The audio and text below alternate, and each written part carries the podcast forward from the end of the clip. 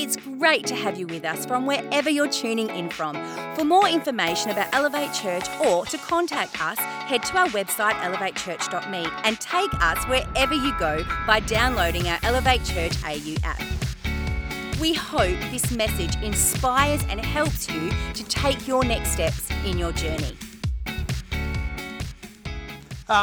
It is my privilege to be here with you guys this morning at Elevate Church. As Mark said, my name is Amit. I do represent Compassion Australia, but more than that, I am here as a brother in faith. So it is good to be with my family here this morning and to share some updates with you. I don't know who here has not heard of Compassion. No hands went up. One hand went up. All right, so let me just go through some of what the partnership between Elevate and Compassion looks like, and then I'm very briefly going to touch on who we are as a ministry and an organisation. So because through this church and the partnership that Mark was talking about we've had now for over a decade, there are over 30 children that are being released from poverty in Jesus' name as a result of this community. And that is worth celebrating.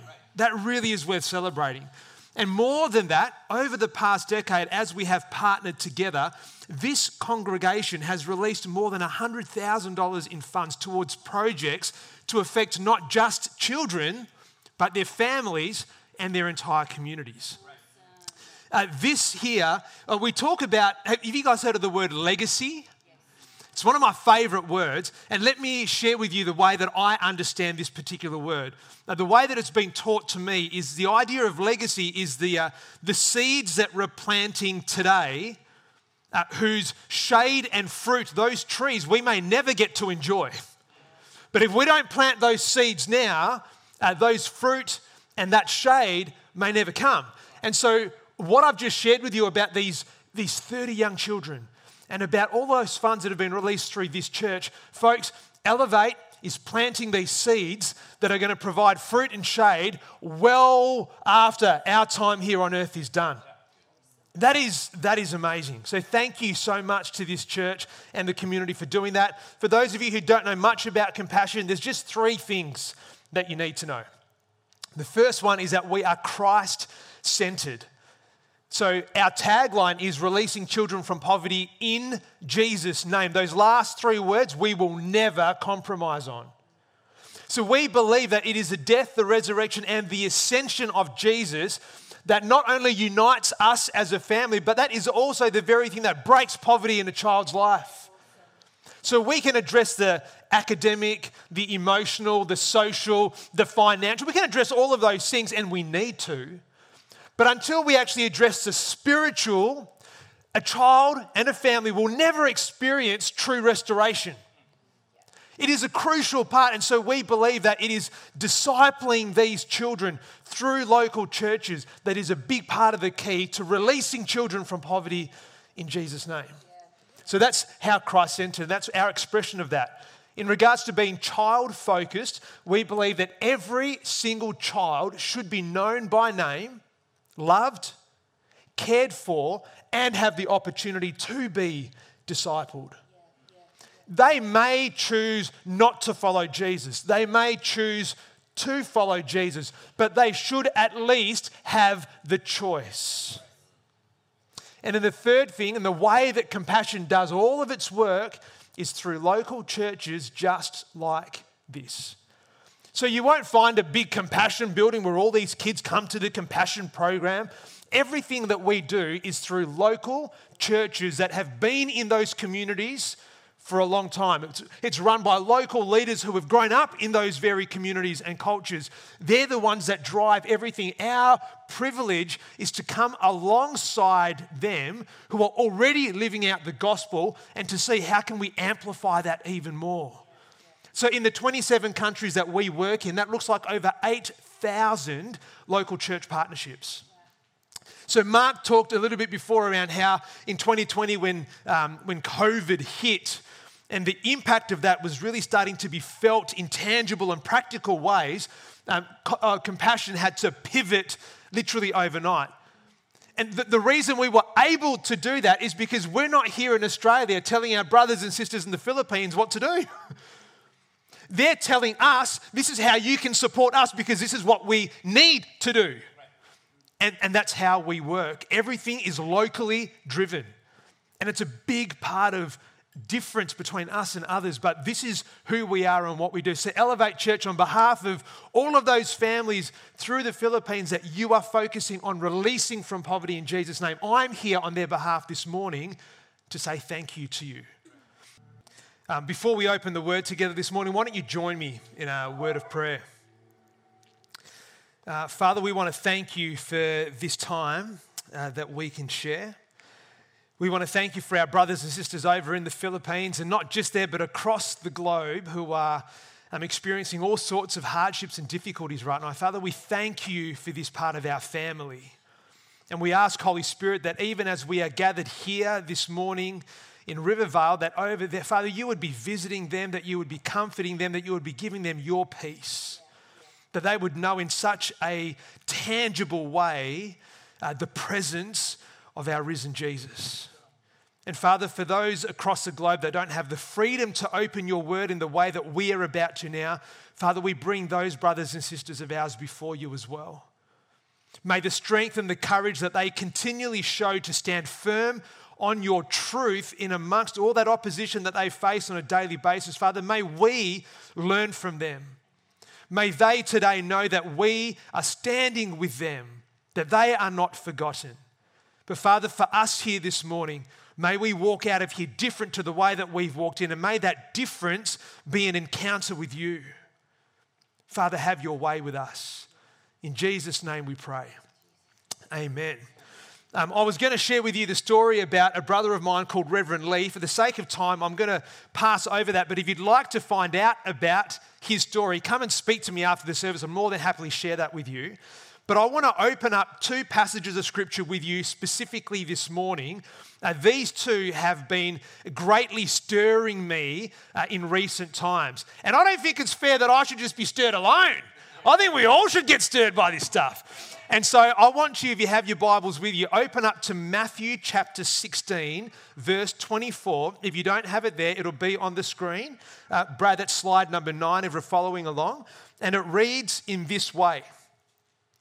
If anyone would come after me, let him deny himself, pick up his cross, and follow me. For whoever would save his life will lose it, and whoever loses his life for my sake will find it. What is Jesus talking about here? These are his exact words as recorded for us through the Gospel of Matthew. What does he mean when he says, deny yourself, pick up your cross, and follow me? And here's what it is that's been stirring me greatly, because Jesus gives this response to the question that's been asked of what does it mean to be a disciple, a follower of him? And this is how Jesus responds to that question. But this is what has been concerning me. In our day and age, in our culture here in Perth, June 2022, what does it mean to be a disciple? Would others who are looking at the church realize that this is what it means to be a disciple? I don't know if we could honestly, hand on heart, say this is the testimony that we are bringing to those who are searching. Because this is what I find, and I'll speak personally here, not just about externals. Too often, what we are striving for is comfort and security.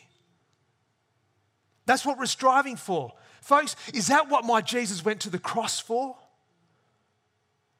Man, I'm having to ask myself this question over and over and over again. Is that what my Jesus went to the cross for? Did he go to the cross so that I could be immune to the pain and suffering of this world?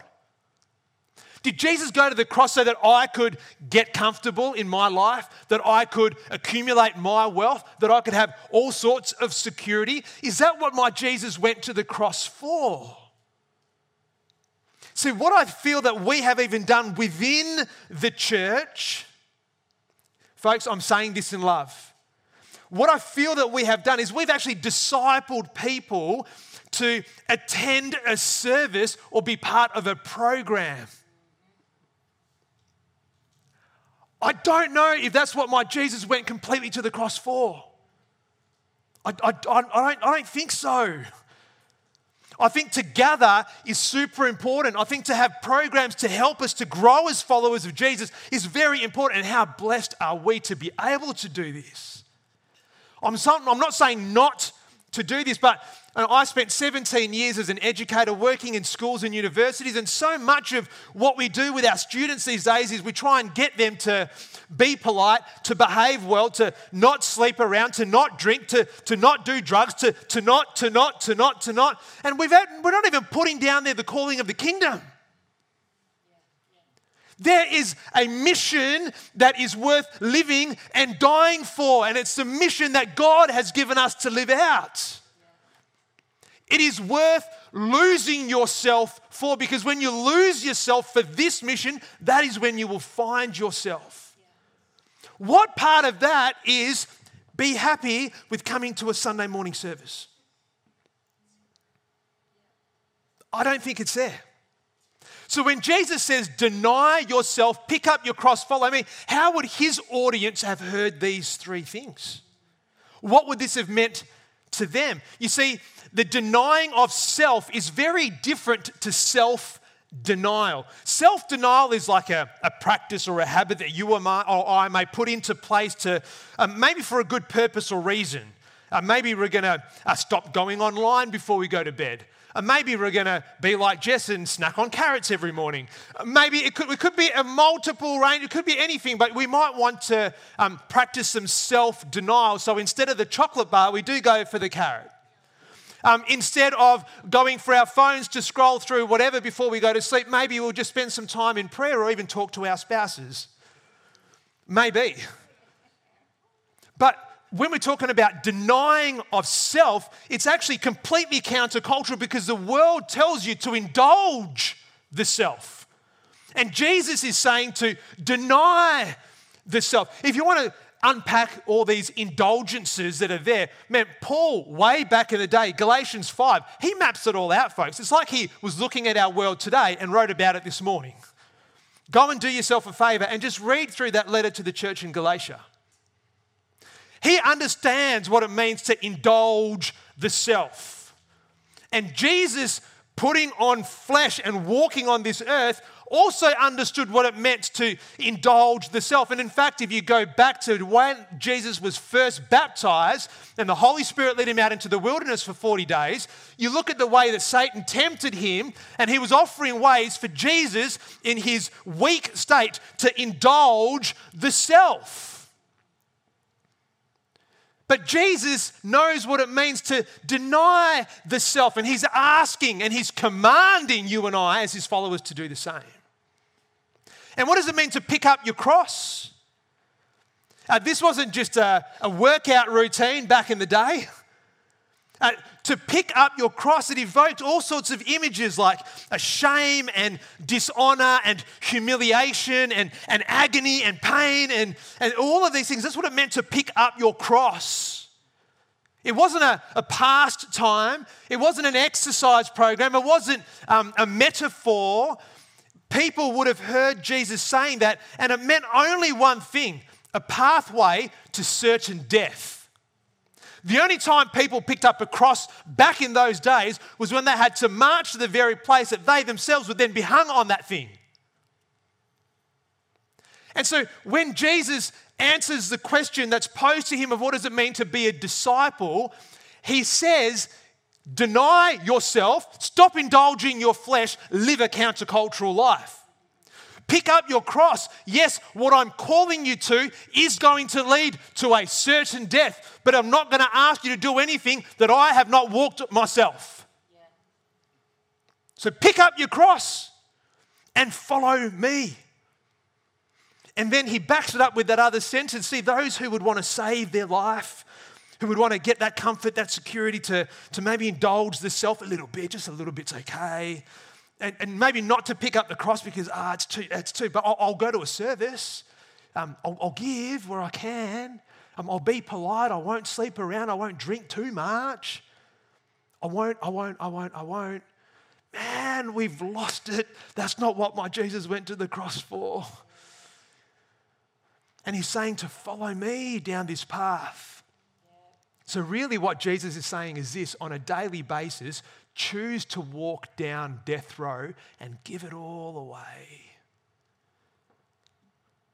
I don't know if you'd put that on a flyer for inviting people to church, but nothing less than that is what Jesus is calling us to, folks. And when we are willing to give it all away, that is when we are truly going to find life. That's when we're truly going to find it. I didn't have this in my notes, but I am going to share this with you. A couple of years ago, on the 13th and the 14th of May 2020, I got diagnosed with cancer. And the journey that we've been going on has literally meant that I'm only allowed to live within view 6 months at a time.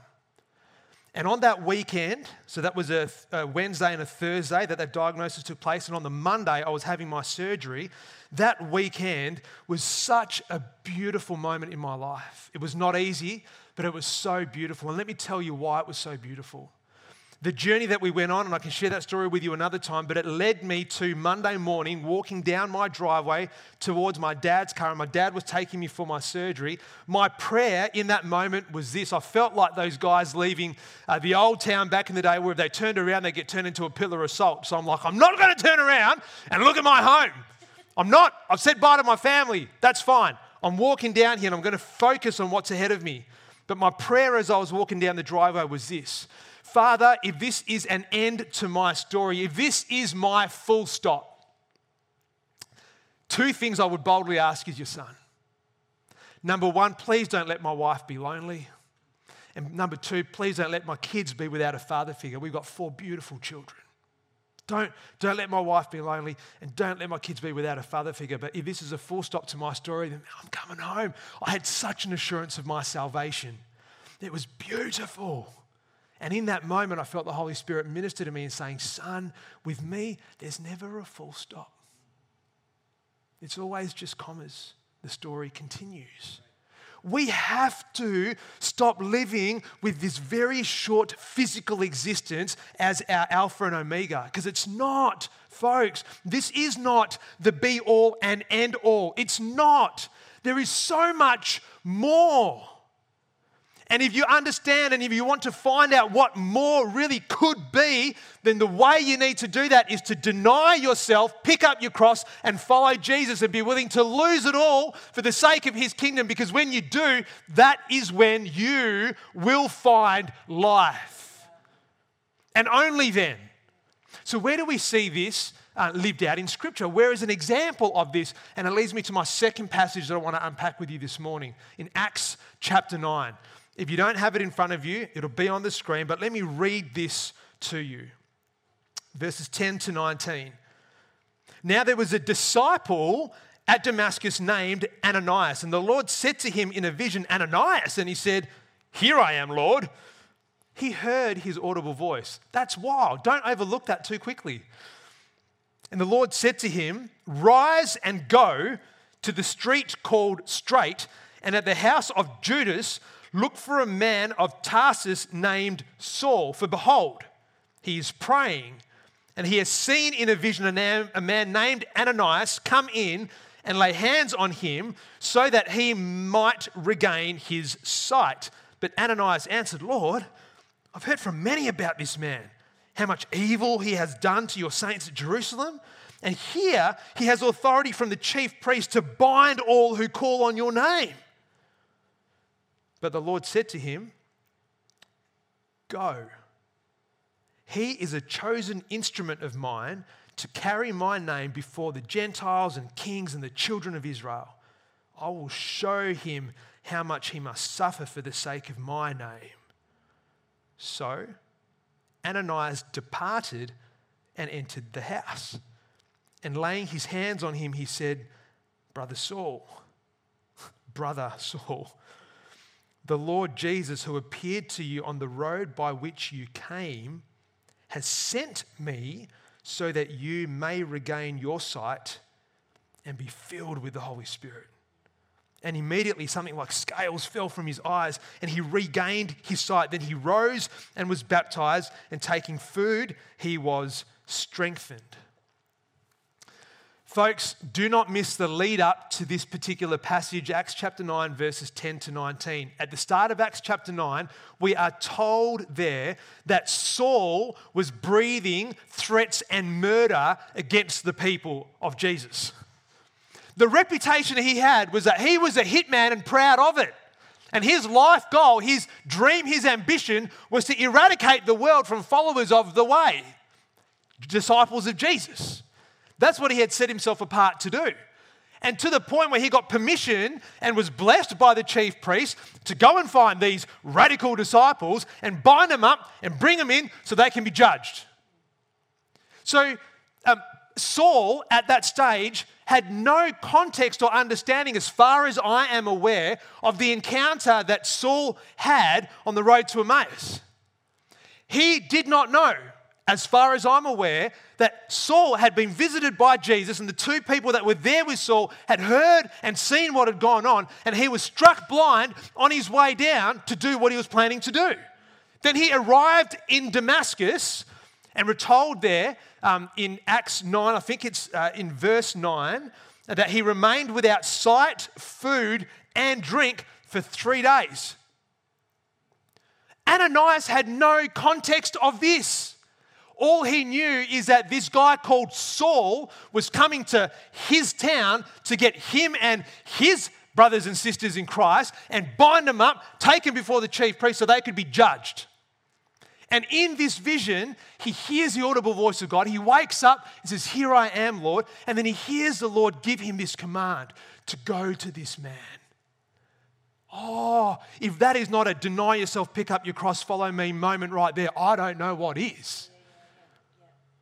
Can you imagine if Ananias had said, "Oh, too difficult.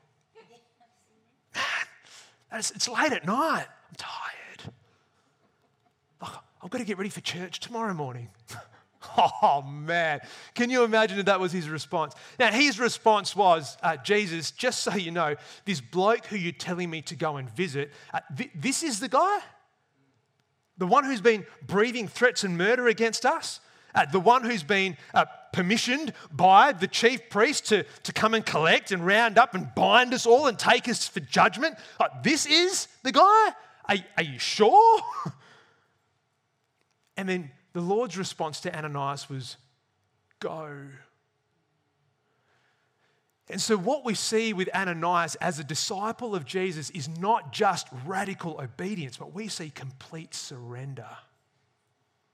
Because after Jesus tells him to go, and this is why, and he will regain his sight, and this is what he will do. He is my chosen instrument to bring the message to all of these groups of people. We just see here, what's the next thing we read about? So Ananias departed. He just gets up and goes. All right, well, if this is the path you're calling me to walk, I guess this is it. He was willing to lose his life. And that is when he truly found it. And then to walk into that home, again, having no context of what was going on, to lay his hands on this man who was there to bind them all and to say, "Brother Saul." Oh, man. Folks, this is wild. This is wild. We're listening to our brothers and sisters on the screen from the Philippines and listening to how they're living out the gospel and saving these kids from all these online predators and how they're serving the families that are in great need and living out the gospel and bringing hope to these people. That is wild. Then we read about Ananias and he's like, "Well, I guess if you're telling me to go to this bloke, I'll just take myself to him. I'm just going to go and I'm going to call him brother."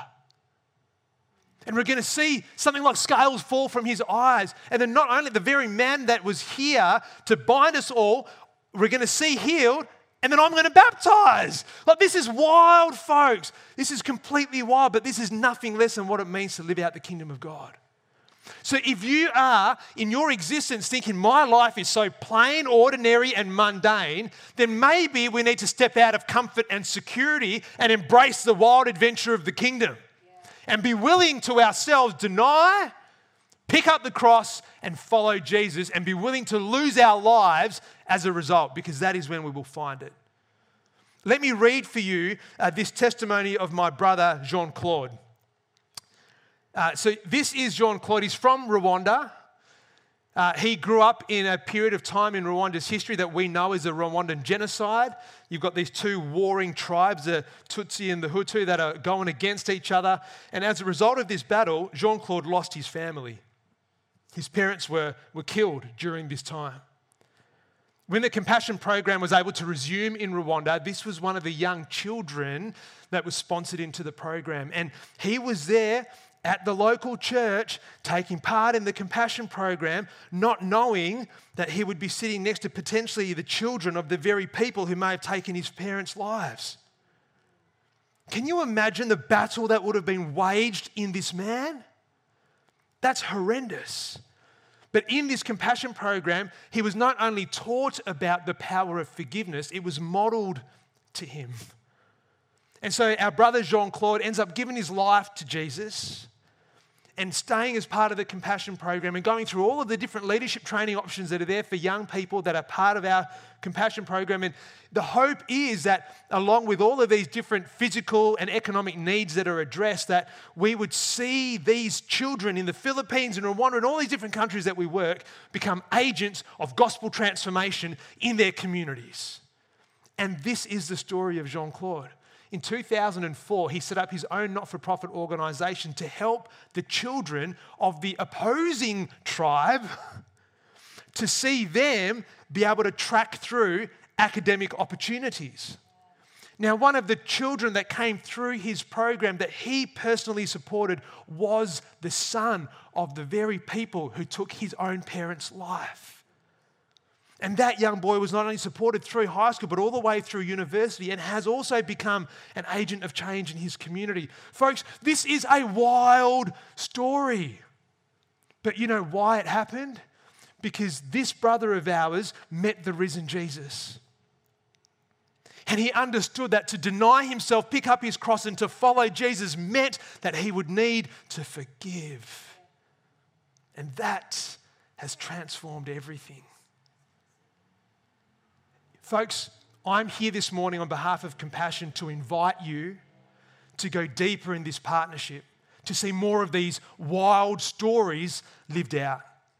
And as I close, there's three ways that you can do that this morning. The first way is on the table outside, we've brought a bunch of children from the Philippines who are waiting to have a different narrative spoken over their lives. One of the kids here is a little guy called Alfred. He's been waiting 490 days for someone to pick him up and to say, I will stand with you and speak a different narrative over your life. Could that be you this morning? For those of you who are already sponsoring children, I would ask this question: is there room at your table for more? Yes, it does cost $48 a month. Yes, there is lots of uncertainty in financial times. But folks, there is a world of pain out there, and we need to be the light. The second way that you can partner with Compassion this morning is you may have the ability to not just sponsor a child, but you may be able to meet the needs of projects in entire communities that would affect children and their families and many others. And so we've got projects called Critical Needs. If you want to find out about them, come and speak to Goddard or myself afterwards. And the third way that you can partner with Compassion this morning is the only way that we can do things like this is because we have an army of volunteers with us. You may not have the financial means to contribute.